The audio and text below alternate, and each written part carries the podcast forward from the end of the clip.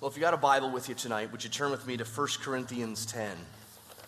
1 Corinthians 10, like 1 Corinthians 11, is one of our frequent go to passages for a Lord's Supper because it mentions the Lord's Supper, it deals with it. How important is the Lord's Supper? I can imagine some different answers to that. I've lived here in Albuquerque almost 10 years now, and I feel like it's home. I felt like it's home for a long time. So hopefully, I can make a, a cultural observation as something more of an insider than an outsider, as one of you, not just uh, someone who lives here. But after 10 years of pastoring here in Albuquerque and 14 years total of pastoring in the western U.S., I, I think I've seen a pattern. So, at the risk of uh, overgeneralization, not everybody falls in these two categories, but, but many people I talk to, I could characterize as either being altar boys or cowboys. I'll explain. You've got the altar boys, they're the religious ritualists, whether they have a Roman Catholic background or not. They might be New Age altar boys, and they think more in terms of building up karma than they do merit. But they're ritualists, they're religious, they're check the box kind of people. In the parable of the prodigal son, they're the older brother, not the younger one. But then you've got the cowboys. They're the renegades to religion. They're either indifferent to your religion or any religion, or they're intent to make up their own recipe about what's right and what's needed. They're the younger brothers in the parable of Luke 15.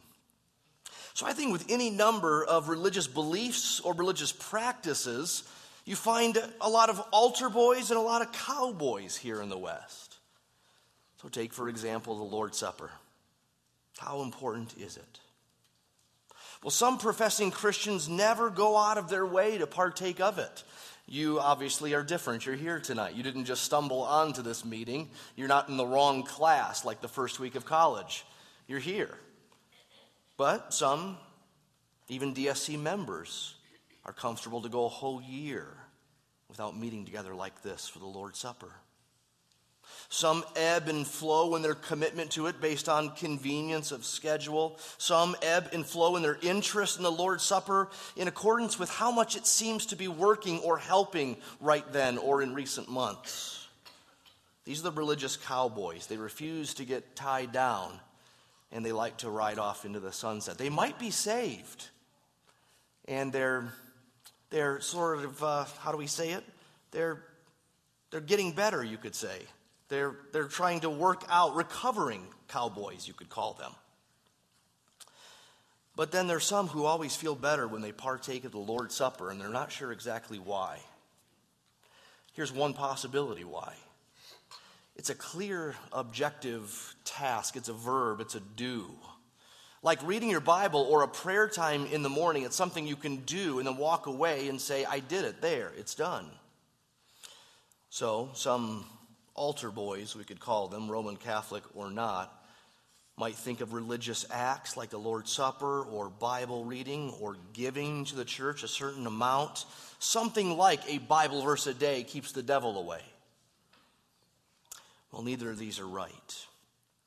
And like the Western U.S., the Church of Corinth had some cowboys and some altar boys in its ranks.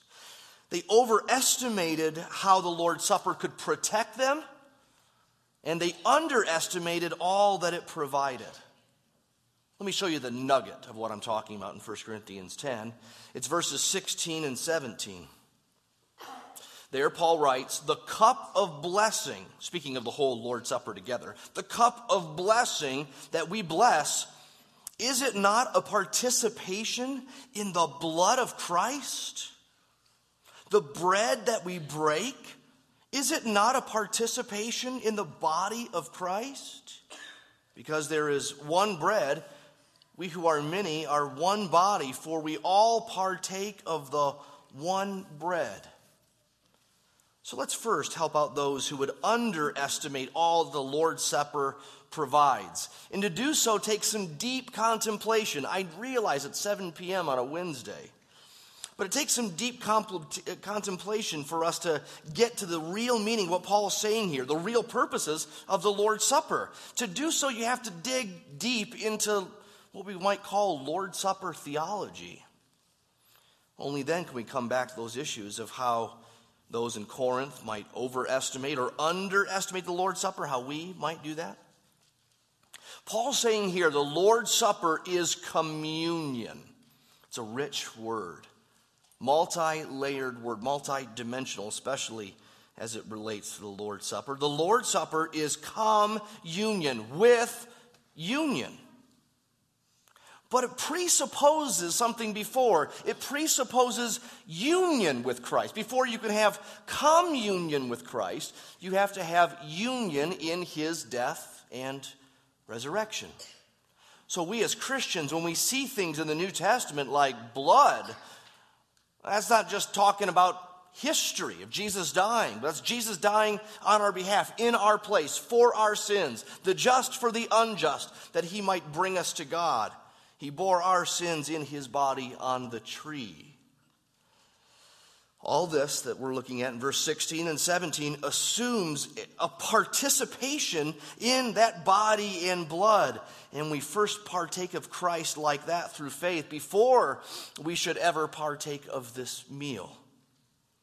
So, communion presupposes union. But this cup of communion, notice this, Paul says it's a blessing. It's the cup of blessing. That should signal to us that it's rich in purposes and it's good for us. It gives blessing. The cup does something in a sense. And Paul says we bless it. The cup of blessing which we bless, which means we give thanks for. Just like Jesus, the night he was betrayed, he gave thanks and then he gave him the cup, gave him the bread. So this is a cup of blessing it's a cup which we bless, which we give thanks. That's why we call this sometimes, more high church circles, they call it the Eucharist. It's the giving of thanks. We give thanks to God in his salvation for uh, through this meal. But this meal is also a kind of divine communication. It's divine communication. The Lord's Supper is God's Word, it's the gospel in picture form. The Lord's Supper is the gospel laid before us as an invitation afresh. Not that we lost it, but an invitation because we still need it. And because we go on believing it. And because this is a thing that exercises our faith muscles and repentance muscles. That's what Paul means in the next chapter, 1 Corinthians 11, when he says in verse 26, You proclaim the Lord's death until he comes with this meal. The meal is a proclamation of Jesus. Of course, proclamation comes before partaking of the meal, but that's not what Paul means. He means the meal itself is something of a proclamation, an unspoken proclamation. It's a, a living illustration. It portrays Christ's goodness to us. It has purposes of nourishing us, strengthening us. The Lord's Supper communicates all of the gospel benefits as our own. We ingest it as an exercise of faith that we have partaken of this in reality already. It's just a symbol of what has hopefully already taken place on a far greater level with Christ Himself. But the cup is not just divine communication, the cup is divine communion with union. It's a sharing, it's a participation with Christ. So again, read in verse 16 the bread that we break, is it not a participation in the body of Christ? Is it not a participation, a sharing? See, there's union with Christ that we get from the beginning, and there's communion with Christ that we have all through the Christian life and into glory. There's the reality that we have at justification, then there's this right that He's given us. On the one hand, our account is settled and unchanging, but communion with Him is to be pursued. And one of the ways that we pursue communion with Him is in the communion meal. To use the language of 1 Peter 2, which we'll look at again on Sunday, it's this through this that we taste that the Lord is good.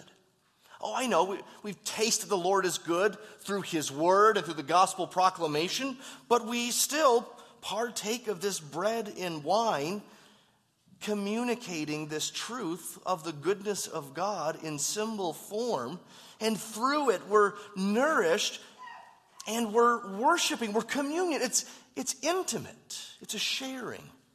Oh, I know this is mystical, mysterious, but somehow real. It's also somehow mystically and mysteriously a communion with others. Communion with others. Verse 17 there is one bread, that's Christ. And we who are many are one body, for we all partake of the one bread. We who partake of the Lord's Supper are those who've partaken of the body of Christ on our behalf. He's the one bread, and we share that one bread. So we share everything in a sense. There's the vertical and horizontal dimension to this communion. At the same time, we're communing with God, and as we partake in this service, we're communing with each other. We may not know each other, we may not have much in common. Paul says in verse 17, We who are many. And he doesn't mean many in number so much as he means we who are diverse. We who are many in ethnicity, we who are many in size, me, we who are many in, in, in age. We're all diverse, all sorts of people, all color, all backgrounds. And we who are many are meeting together to bless the Lord and to receive the blessing of the bread and the wine. That's why Paul uses plural in verse 16. He says, It's a cup which we bless. It's the bread that we break. Paul's writing this as an apostle. You might have been in churches where a minister stands behind the table and he is there in charge. And there's some good theology behind that. I wouldn't be opposed to it if that was our tradition, but, but I think that there's some interesting theology here in this verse that would hint at that not happening, and perhaps anyway. We who are many, we break the bread, we partake of the cup together. The Apostle Paul doesn't say, I'll break the bread and then give it to you. We. We're all in this together and we share in it together. That's why Paul, in the next chapter, as he returns to the theme of the Lord's Supper, he says twice, when you come together. That's why we partake of this meal together as a church. We, we don't just mail out special bread and special small cups of juice to your home and say, do it there. Why not? It's more convenient, certainly faster, save some gas money. You don't have to be around people who might smell a little bit different than you. No. No, we do it together. When you come together, you do this. It's a horizontal orientation because we share of one loaf or one bread who is Christ. And so if we're united to Christ, we're united to each other. And we have the most important thing in all the world in common. The Lord's Supper ties us to each other, but it also signifies unrivaled devotion. Look down at verse 20, 21. Now, here Paul's going to give a little parentheses about sacrifices that are made to, to idols, which he argues is really a sacrifice made to a demon, and hence you're participating with that demon. So he says, the end of verse 20, I don't want you to be participants with demons. You cannot drink the cup of the Lord and the cup of demons. You cannot partake of the table of the Lord and the table of demons. What this means is when you buy into the Lord Jesus and his righteousness on your behalf, when you buy into his saving lordship, then all other rivalries go away. At least they should. He's a jealous God. He will not make concessions. He does not like rivalries. He doesn't want two kinds of sacrificial meals to identify with idols, with old sacrificial, with old pagan sacrifices like the Corinthians were apparently doing. Even though idols don't really exist, there's really no God behind them. Paul says they're sacrificing to a demon. There's a demon behind them. And in doing so, they're breaking fellowship with God.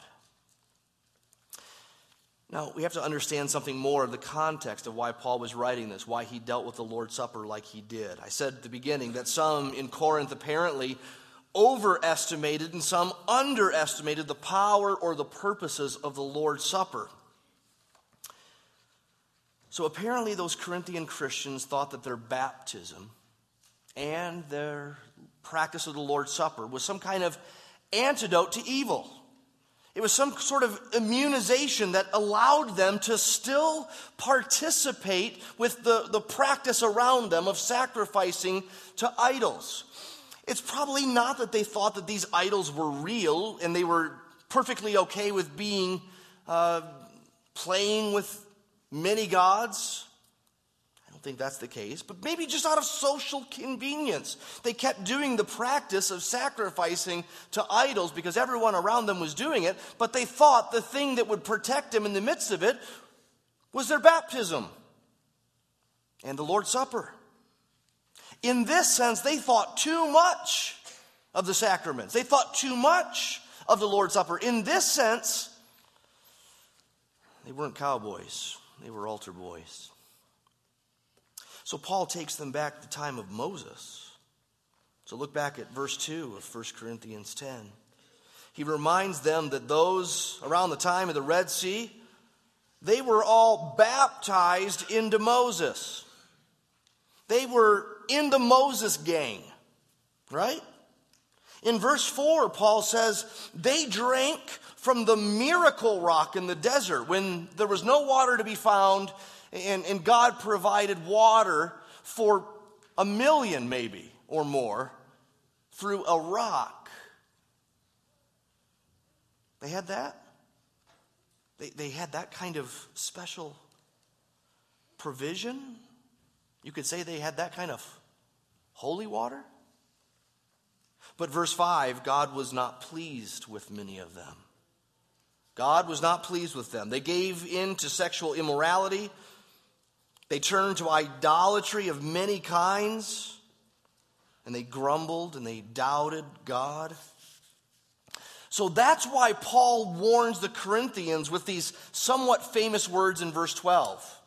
In verse 12, he says, Therefore, let anyone who thinks that he stands take heed lest he fall. Corinthians, you've been baptized, you meet all the time, whenever the church has it, you meet for the Lord's Supper. Well done. Let me show you some people who were baptized into Moses, who drank from the holy rock that God split open through Moses' staff. They fell. If you think you stand, take heed. If you think you stand on your own merits, take heed. If you think you would never stand on your own merits, take heed lest you fall. The Israelites of old trusted in their spiritual food, in their nearness to Moses,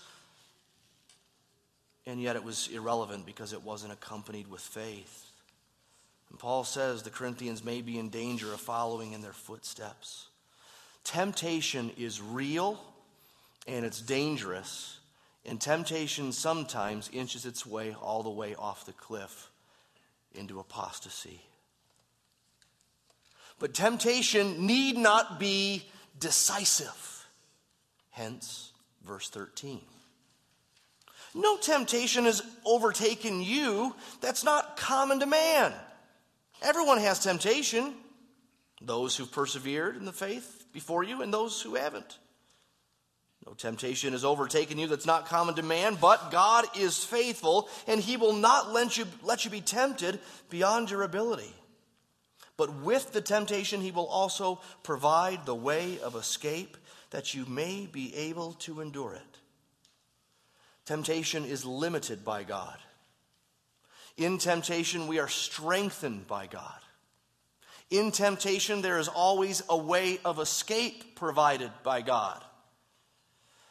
So we have no excuse. Temptation is never so great that we couldn't say no. Temptation is real and temptation is dangerous. Take heed lest you fall, but temptation is not decisive. There is a way out. So, verse 14, therefore, my beloved, flee from idolatry. Flee from idols. Leave them aside. Put them away.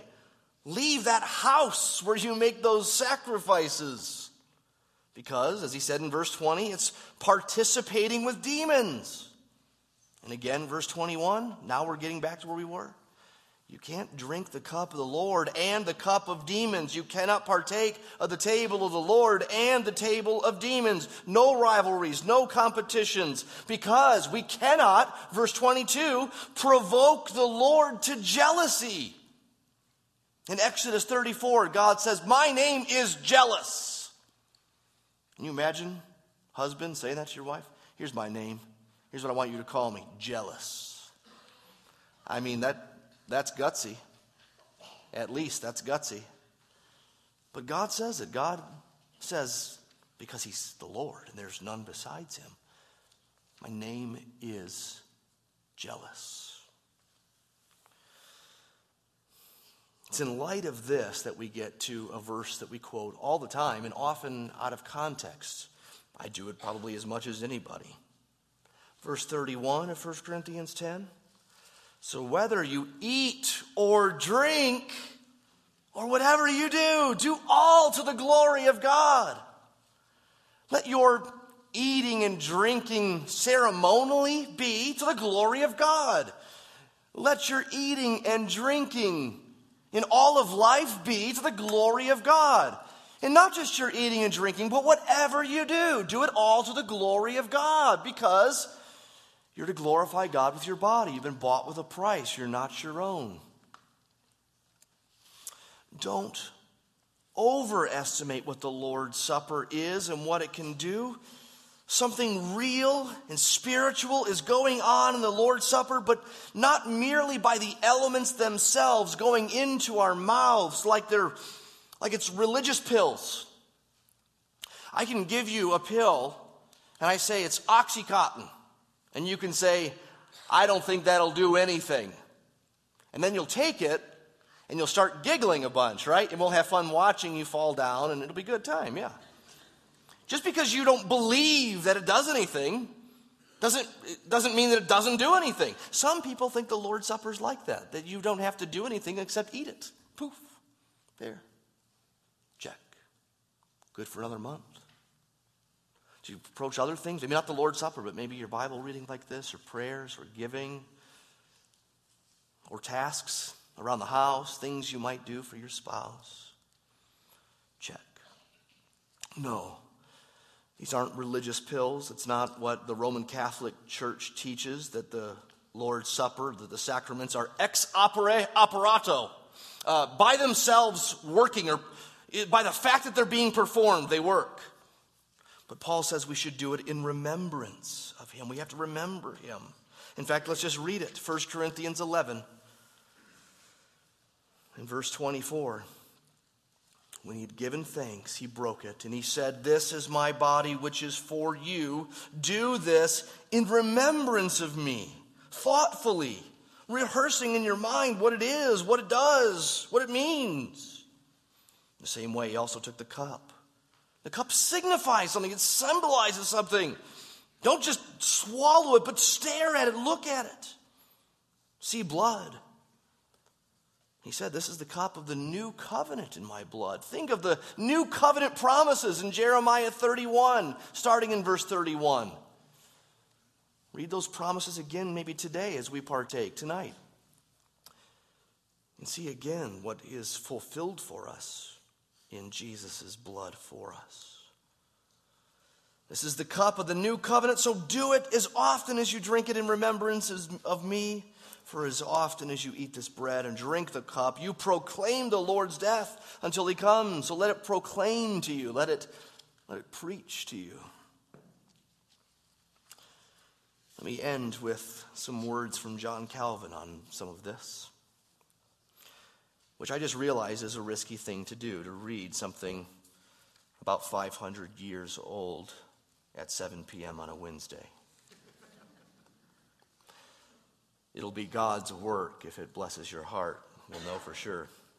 Listen to this. True believers can gather great assurance and delight in the Lord's Supper because in it they have a witness of the growth into one body with Christ, which is now ours. Becoming Son of Man with us, He has made us sons of God with Him. By His descent to earth, He's prepared us for that ascent to heaven. By taking on our mortality, He's conferred His immortality upon us. Accepting our weakness, He strengthened us by His power. Receiving our poverty into Himself, He has transferred His wealth to us. Taking the weight of our iniquity upon Himself, He has clothed us with His righteousness. The bread and the wine are therefore presented to us as bread and wine so that we may learn not only that they are ours, but that they've been destined as food for our spiritual life. When the bread is given as a symbol of Christ's body, we must at once grasp this comparison. As bread nourishes, sustains, and keeps the life of our body, so Christ's body is the only food to invigorate and enliven our soul. When we see wine set forth as a symbol of blood, we must reflect on the benefits which wine imparts to the body, and so realize that the same are spiritually imparted to us by Christ's blood. These benefits are to nourish and refresh and strengthen and gladden. That's what's communicated to us in the bread and the wine. Jesus died in our place to forgive us of our sins and reconcile us to God, and to be our God and to be in fellowship with us.